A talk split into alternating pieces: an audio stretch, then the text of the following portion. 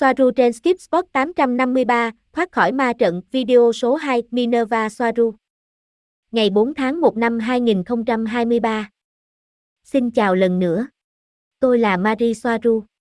Tôi muốn chia sẻ thêm với bạn một số điểm về cách thoát khỏi ma trận.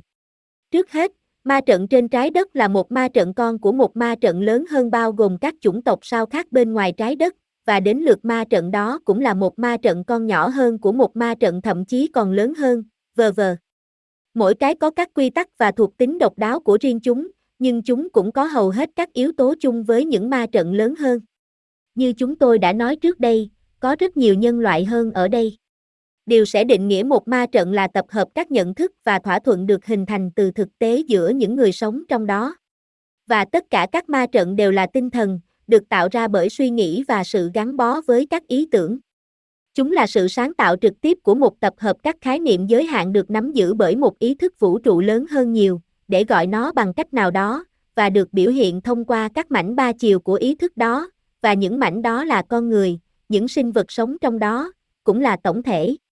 Cái gọi là cơ thể vật chất chỉ là một biểu hiện từ ý tưởng của bất cứ ai sở hữu nó và của ý thức lớn hơn đó, và nó chỉ là một ảo ảnh nhưng cái gì là thật? Theo tôi, trải nghiệm mà một linh hồn đang có là cái có thật. Vì vậy, thực tế trở thành một thứ gì đó cụ thể đối với mỗi linh hồn có trải nghiệm, chứ không phải là thứ gì đó cố định và áp đặt một cách cố định lên những linh hồn đó. Định nghĩa linh hồn như một tập hợp các khái niệm dựa trên tính hai mặt cơ bản là một thứ gì đó chứ không phải thứ gì khác, một ý tưởng và một sự gắn bó của ý thức vũ trụ lớn hơn đó, quyết định từ điểm này đến điểm khác nó sẽ là một linh hồn và những điểm đó có thể bao gồm trí nhớ, nhận thức và nhận thức của nó về các thỏa thuận đã có và kinh nghiệm của nó, không giống như trí nhớ đơn giản. Vì vậy, để thoát khỏi ma trận, bạn phải giải phóng tâm trí, như đã nói rất hay trong bộ phim Ma trận năm 1999. Bạn không thể coi thường bất cứ điều gì.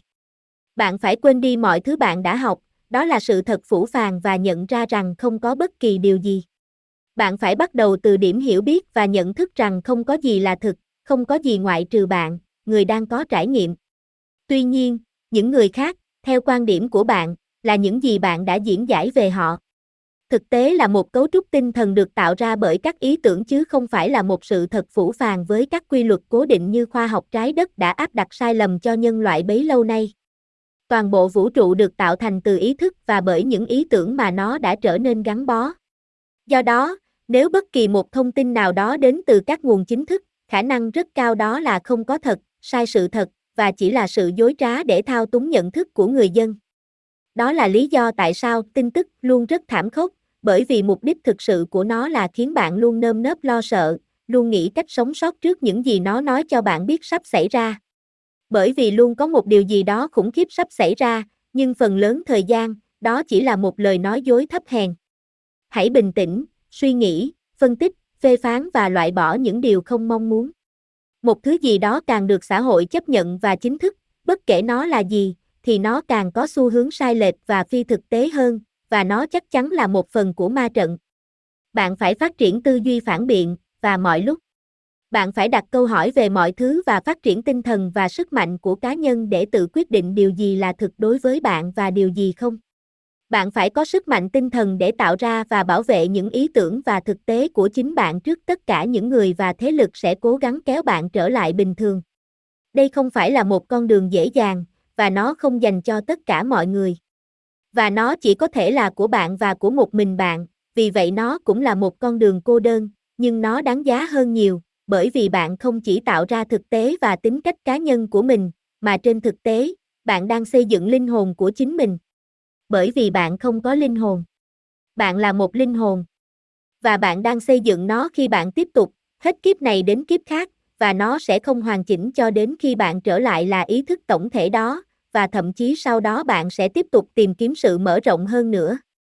Và đó chính xác là những gì bạn đang làm bây giờ trong kiếp sống hiện tại của bạn. Bởi vì bạn đã là ý thức tổng thể đó, và hãy đoán xem. Bạn chỉ có cuộc sống hiện tại trong thể chất để tìm kiếm sự mở rộng hơn nữa bạn đã tạo ra cơ thể của chính mình để trải nghiệm giới hạn, về cơ bản nó chỉ giữ bạn trong phạm vi nhận thức ánh sáng trắng và âm thanh của con người. Cơ thể của bạn bị giới hạn, nhưng chỉ bởi những thỏa thuận mà chính bạn đã quyết định chấp nhận. Nhưng bạn không bị giới hạn. Bạn là tất cả, tâm trí và nhận thức, ý thức của bạn có thể mở rộng mãi mãi. Do đó, từ quan điểm của người đã chết, không có cái chết.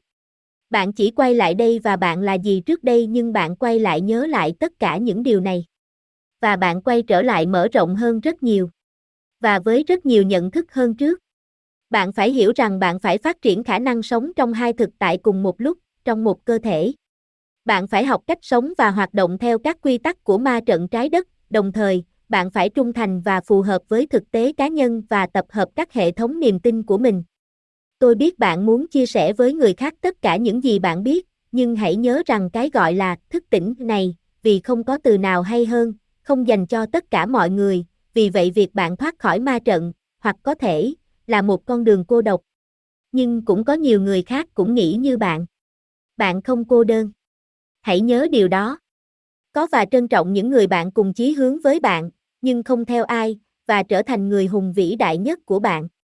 Tôi gửi cho bạn rất nhiều tình yêu với đôi mắt ngấn lệ khi tôi viết những dòng này.